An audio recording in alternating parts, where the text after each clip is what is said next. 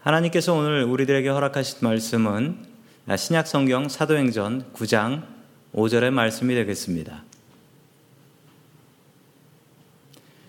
대답하되 주여 누구시니까 이르시되 나는 내가 박해하는 예수라. 아멘.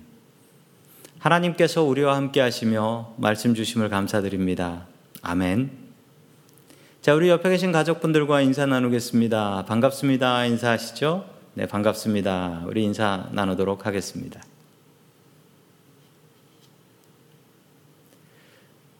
자, 오늘 제가 설교하고 있는 예배당의 모습을 보시면서 아니, 목사님이 다른 교회 가서 녹음하고 계신가 생각하시는 분들 계실 텐데 저희 교회가 맞고요. 지난 한 주간 동안 아, 교회를 사용하지 않는 동안 아, 전에부터 계획되었던 본당 앞쪽 리모델링을 아, 실시했습니다. 거의 다 정리되어 가고 있고요.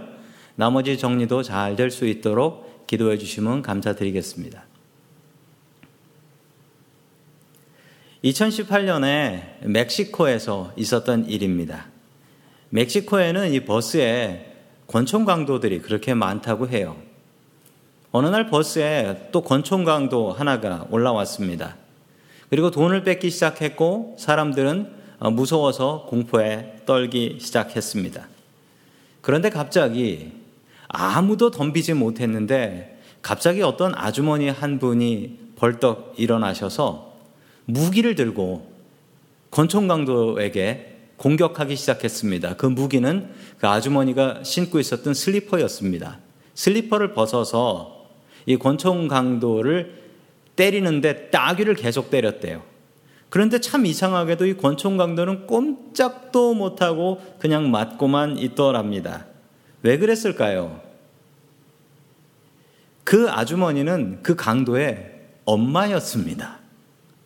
하필 강도질 하려고 고른 버스가 엄마가 탄 버스라니 이게 얼마나 잘못된 만남입니까? 공포에 벌벌 떨고 있었던 버스 승객들은 깔깔깔깔 웃으며 난리가 났고요. 또 핸드폰으로 영상을 찍었는데 이 화면에 보는 영상이 바로 그 영상입니다.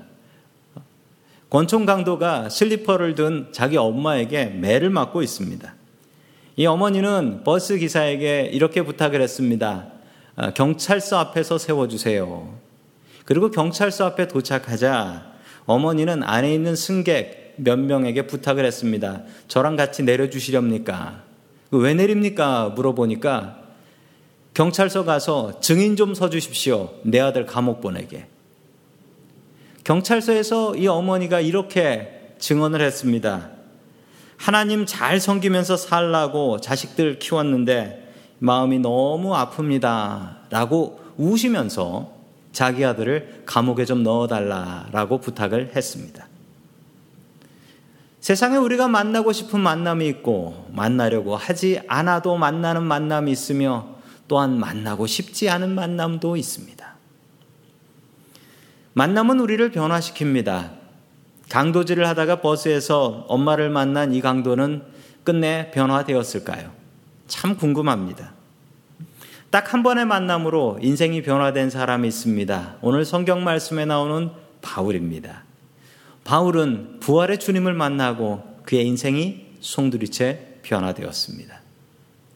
오늘도 우리에게 부활의 아침이 다가왔습니다. 이 부활의 아침, 주님을 만나셔서 그 부활의 주님으로 인하여 우리의 인생이 변화될 수 있기를 주의 이름으로 간절히 축원합니다. 아멘. 첫 번째 하나님께서 우리들에게 주시는 말씀은 예수님을 인격적으로 만나야 한다라는 말씀입니다. 접촉 이론이라는 이론이 있습니다. 제가 박사학위를 쓸 때 썼던 이론인데요. 이 이론은 서로 다른 두 사람이나 서로 다른 두 그룹이 있는데 너무 서로 다른데 이 두 그룹이 서로 오해를 갖고 있어요. 이런 경우 이 두 그룹이 자꾸 자꾸 만나면 만날수록 그 만남이 더해질수록 오히려 더 서로를 이해하게 되더라 라는 이론입니다. 맞습니다. 사람들은 만나지 않으면 오해를 하게 됩니다. 제가 2015년에 있었던 일인데요. 2015년에 이쪽 지역에서 아, 독일 커플 사울을 만났습니다. 남자분하고 여자분이 독일에서 오셨더라고요. 그래서 영어도 독일식 영어를 쓰시는 분들이셨는데 한참을 같이 이야기하다가 제가 물어봤습니다. 동독 사람하고 서독 사람이 지금도 서로 많이 다른가 물어봤더니 그 남자분이 이렇게 얘기했습니다. 우리도 그렇게 생각했습니다. 저는 서독 사람이고 남자분은 서독 사람이었고요. 여자분은 동독 출신이라고 이야기를 했습니다. 저도 처음에는 많이 오해했는데 만나보니 다르지 않더라고요. 직장에서 같이 만나서 일하게 되다가 저희들은 어, 결혼을 약속하는 사이가 되었습니다. 라고 이야기를 했습니다. 서로 두 사람이 참 많이 오해하고 있었는데 그 두 사람이 만남을 통해서 그 오해를 풀었다라는 사실입니다. 만나지 않으면 오해가 생깁니다. 왜냐하면 듣는 소리는 자꾸 자꾸 소문이 소문을 만들고 또 소문이 소문을 만들기 때문에 그렇습니다. 듣는 소리는 중요치 않습니다. 직접 만나봐야지 제대로 이야기를 알 수 있지 다른 사람들의 이야기만 듣다가는 오해하기 딱 좋습니다. 이런 오해를 했던 사람 하나가 나오고 있습니다. 그 사람은 바로 사도 바울이었습니다. 바울은 예수님을 만나기 전에 예수님에 대한 오해가 있었습니다. 예수님에 대해서 듣기만 했기 때문에 그런 오해가 생겼던 것이죠. 예수님에 대한 바울의 생각은 그렇게 좋지 않았습니다. 바울이라고 부르는 사울은 예수님에 대한 오해가 있었는데 예수라는 사람은 스스로 자기가 하나님이라고 하고 또한 하나님의 아들이라고 했던 사람이고 또 거룩한 성전을 자기가 무너뜨리겠다라고 이야기를 했으며 윤리적으로도 문란해서 죄인들과 같이 밥을 먹으며 또한 창녀들과도 같이 밥을 먹었다. 먹고 마시기를 즐기는 사람이었다. 그렇게 살다가 끝내 로마 군인들한테 붙잡혀서 십자가에서 부끄러운 사형을 당했던 사람이 바로 예수였고 바울이 생각하는 예수는 사이비 이단의 교주였습니다. 게다가 더욱더 답답한 사실은 보통 이런 교주가 죽고 나면 망하든지 혹은 후계자가 나와서 있든지 이래야 되는데 이건 정말 말도 안 되게 죽은 예수가 다시 살아났다, 부활했다라는 겁니다. 그래서 부활하신 예수가 어딨냐라고 이야기를 하니 예수를 믿는 사람들은 이렇게 얘기했습니다. 우리들은 부활하신 예수를 여럿이 보았고 그리고 우리는 그 부활의 증인이다. 그럼 그 예수는 어디 있느냐? 라고 물어보았더니 그 예수는 지금 하늘나라에 계시고 믿음의 눈이 있으면 볼 수 있다. 라는 사기도 아닌 말도 안 되는 소리를 하는 집단이 바로 예수를 따르는 집단들이었습니다. 바울의 눈에 예수 믿는 사람은 그냥 미친 사람이었습니다. 얼마 전 예수를 믿던 스테반을 죽였을 때도 마찬가지였습니다. 스테반은 자기 혼자 하늘에 계신 예수님이 보인다고 미친 소리를 했습니다. 가뜩이나 당시 이스라엘은 로마의 나라도 뺏기고 괴로운 상황이었는데 그 괴로운 상황에 이런 사이비 이단까지 나타나서 유대교를 흔들어대니 이건 참을 수 없는 일이었고 당시 이스라엘 최고의 공의회 사내들인 공의회 공의원이었던 사울은 이것을 용서할 수 없었고 자기 스스로 해결하기로 마음을 먹습니다. 그리고 예수 믿는 사람들이 많이 도망가 있다라고 하는 다마스쿠스 그곳에 가서 예수 믿는 사람들을 잡아 끌고 오기로 작정을 하지요. 자, 우리 계속해서 하나님의 말씀 사도행전 9장 1절과 2절의 말씀을 같이 봅니다. 시작. 사울은 여전히 주님의 제자들을 위협하면서 살기를 띠고 있었다.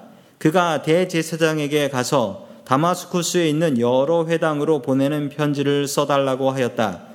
그는 그 도를 믿는 사람은 남자나 여자나 가리지 않고 닥치는 대로 묶어서 예루살렘으로 끌고 오려는 것이었다. 아멘. 화면에 보시면 다마스쿠스의 지도가 나옵니다. 다마스쿠스는 그 당시나 지금이나 시리아의 수도입니다. 이곳은 이스라엘이 아니죠. 사울은 그곳에 가서도 유대인들을 예수를 믿고 있는 유대인들을 잡아올 자격이 없었습니다. 그래서 사울은 꾀를 내지요. 대제사장에게 협조할 수 있는 편지, 협조를 요청하는 편지를 쓰게 해달라고 해서 그 편지를 들고 저 다마스커스에 있는 유대인 회당을 찾아갑니다. 그리고 유대인 회당에서 그 편지를 보여주며 사이비 이단들이 나타났으니 저 사람들을 잡는데 도와주십시오.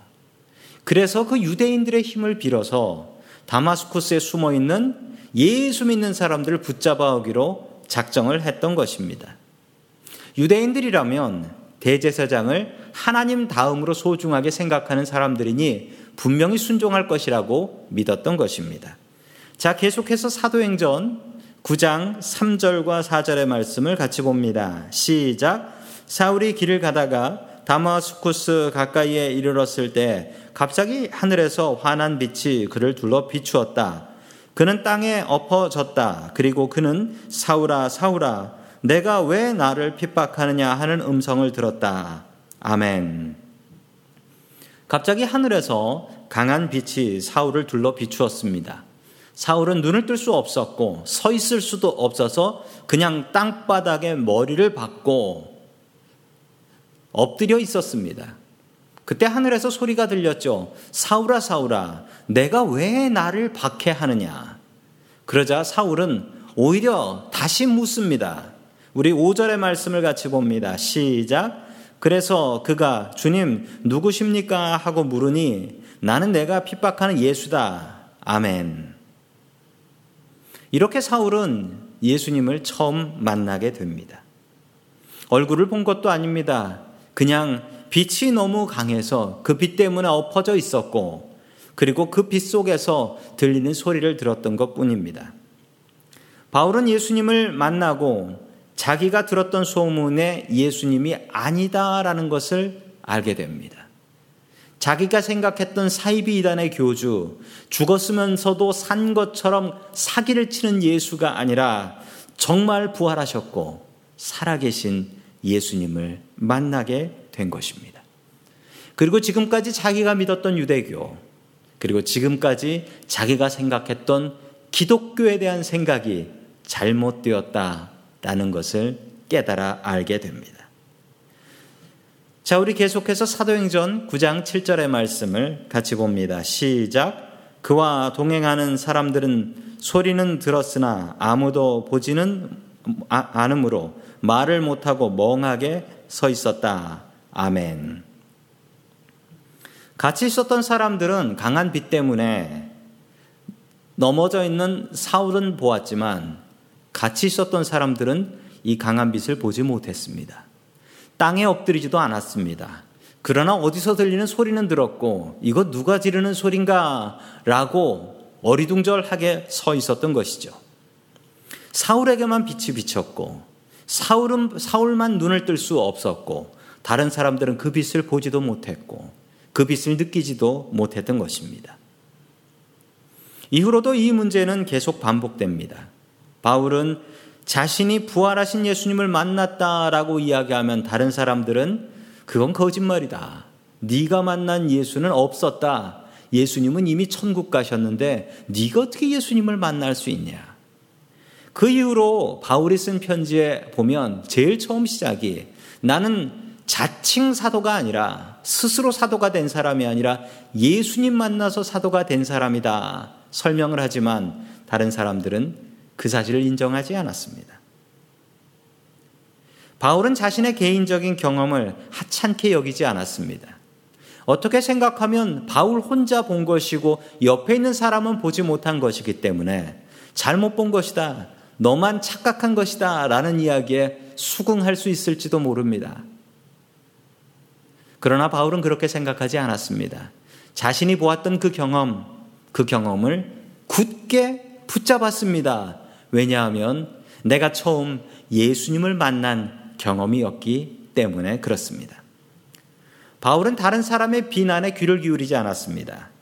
내가 하나님을 만난 거면 만난 것이고, 내가 예수님을 만난 거면 만난 것이지, 다른 사람들이 무엇이라 하는 것이 무엇이 중요한 이야기인가? 이 만남은 바울의 인생을 바꿔 놓게 됩니다. 우리 구약 성경에도 이런 말씀이 나옵니다. 욥기 42장 5절 말씀을 우리 같이 봅니다. 시작. 주님이 어떤 분이시라는 것을 지금까지는 제가 귀로만 들었습니다. 그러나 이제는 제가 제 눈으로 주님을 뵙습니다. 아멘. 욥은 하나님을 믿고 의인이라는 소리까지 들었지만 하나님을 만나진 못했습니다. 그래서 욥은 42장이나 되는 욥기를 씁니다. 그 대부분의 내용들은 나는 억울하다. 내가 왜 이런 고난 당해야 되는지 모르겠다. 나는 죄가 없다. 나는 하나님을 이해할 수 없다. 그랬던 욥이 회개합니다. 하나님을 만나고 나서 회개합니다. 전에는 내가 하나님에 대해서 듣기만 해서 오해를 했는데 이제 하나님을 잠깐 배우니 내가 여지껏 평생 믿었던 것이 다 헛것입니다. 하나님 만나고 나서 내 인생 변합니다. 여러분 만나야 변합니다. 만나야 변해요. 듣는 것은 한계가 있어요. 바울이 그랬습니다. 바울은 듣는 것 때문에 오해했습니다. 지금 여러분들은 예수님에 대해서 듣고 계십니다. 그리고 우리는 성경을 통해서 예수님에 대해서 읽고 있습니다. 맞습니다. 믿음이라는 것은 들음과 읽음에서 옵니다. 그것은 분명히 맞지만 우리가 제대로 믿으려면 우리는 예수님을 만나야 됩니다. 우리의 인생이 제대로 바뀌려면 우리는 예수님을 만나야 합니다. 만나지 않으면 제대로 알 수 없고 만나지 않으면 제대로 믿을 수가 없습니다.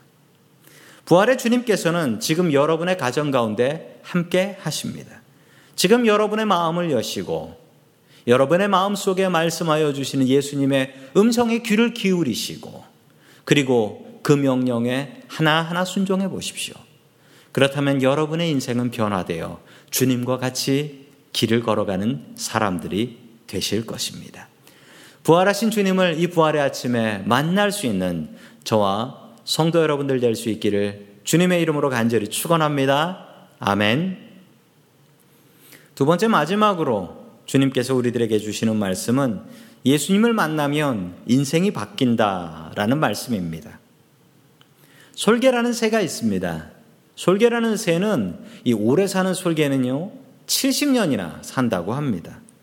그런데 문제가 있습니다. 솔개가 한 40년 정도 살고 나면 발톱이 다 닳아가지고요, 사냥을 해서 사냥감을 콱 잡아도 사냥감이 도망가 버린답니다. 그리고 저 부리가 자꾸 길어져 가지고 휘어져서 이거 음식을 찍어 먹을 수가 없는 상태가 됩니다. 이때 솔개가 할 수 있는 선택은 두 가지입니다. 그냥 그렇게 살다 죽는 것과 자신을 새롭게 하여 변화하여 사는 방법입니다. 그래서 솔개는 이렇게 한다고 합니다. 하늘 높이 올라가서 커다란 바위 위로 그냥 자유낙하를 합니다. 그리고 그 바위에 자신의 이 부리를 들이받아서 부리를 깨버린다라는 거예요.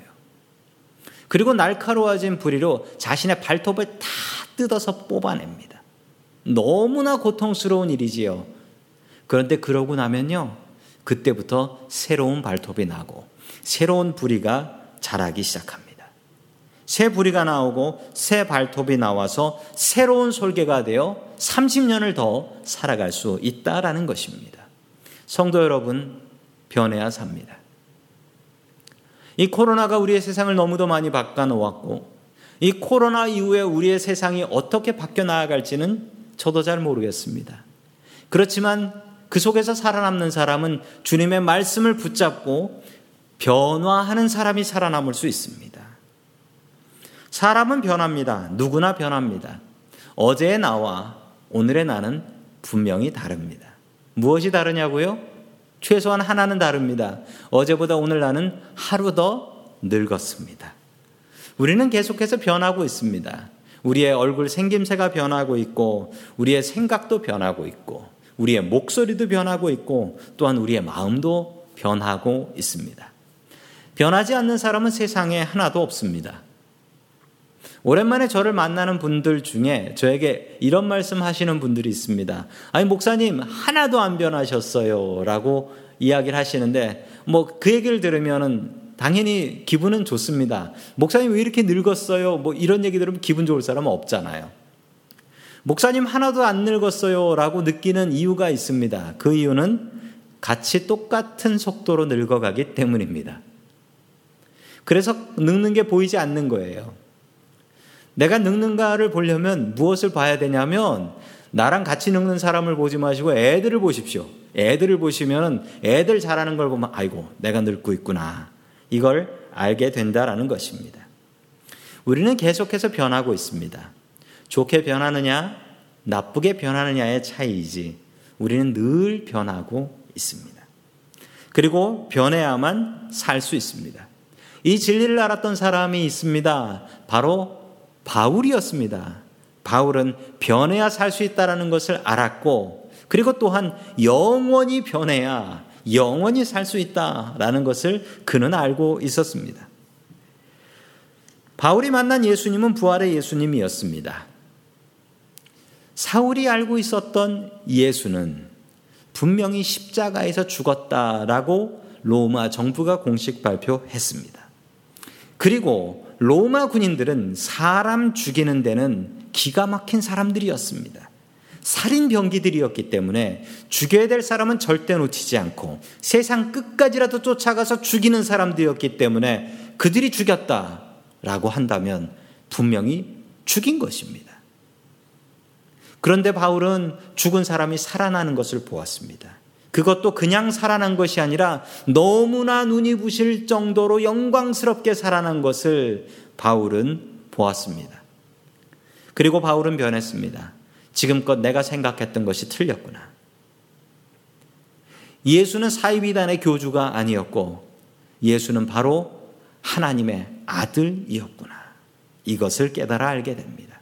그리고 변화된 사도 바울은 고린도전서 15장 19절에서 이렇게 말하고 있습니다. 같이 읽습니다. 시작.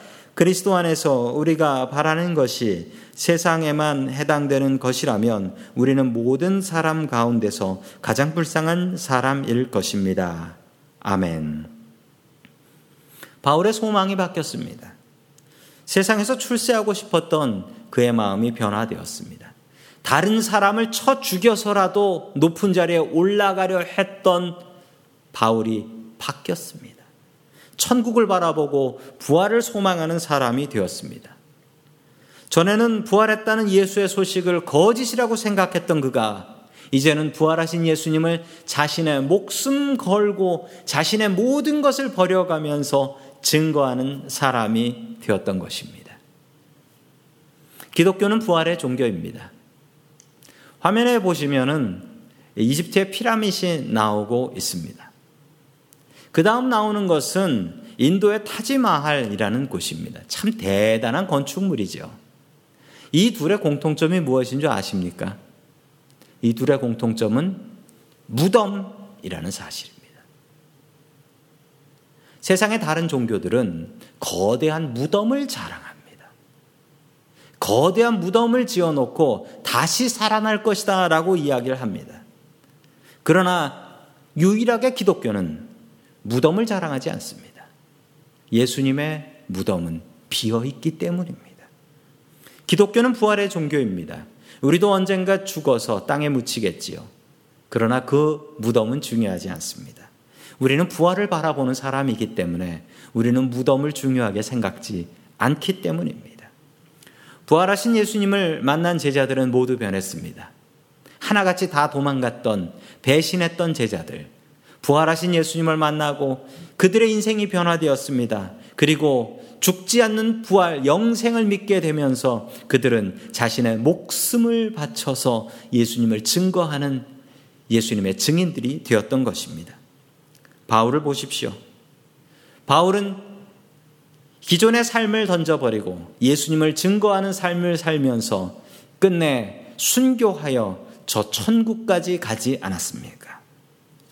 여러분들 지금 코로나 때문에 걱정들이 많으신 줄로 믿습니다. 직장 다니는 사람들은 아이고 내가 직장을 잃게 되진 않을까라고 걱정합니다. 회사에서 그만 나오면 어떡하나라고 걱정하고 염려합니다. 가게 운영하시는 분들도 걱정이 많습니다. 가게를 열지 못해서 렌트비를 어찌 낼까? 앞으로 비즈니스는 어떻게 해야 할까? 어떻게 먹고 살까 염려하고 걱정합니다. 학생들도 마찬가지입니다. 이번 학기는 어떻게 끝날까? 대학은 어떻게 가게 될까? 직장은 어떻게 잡게 될까?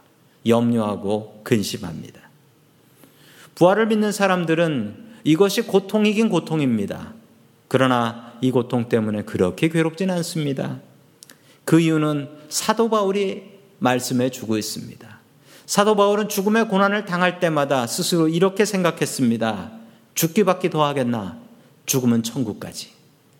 그래서 그는 죽음을 두려워하지 않았습니다. 성도 여러분, 이 마음이 있으면 세상이 두렵지 않습니다. 이 마음이 있는 사람은 세상의 어떤 고난도 두려워하지 않습니다. 우리는 바울처럼 부활을 믿는 사람들입니다. 특별히 이번 부활절은 우리 같이 모이지 못해서 너무나 서운하지만 지금 이 안타까운 상황 속에서 우리에게 가장 필요한 것이 무엇인가 생각해 보면 그렇습니다. 부활을 믿는 것입니다.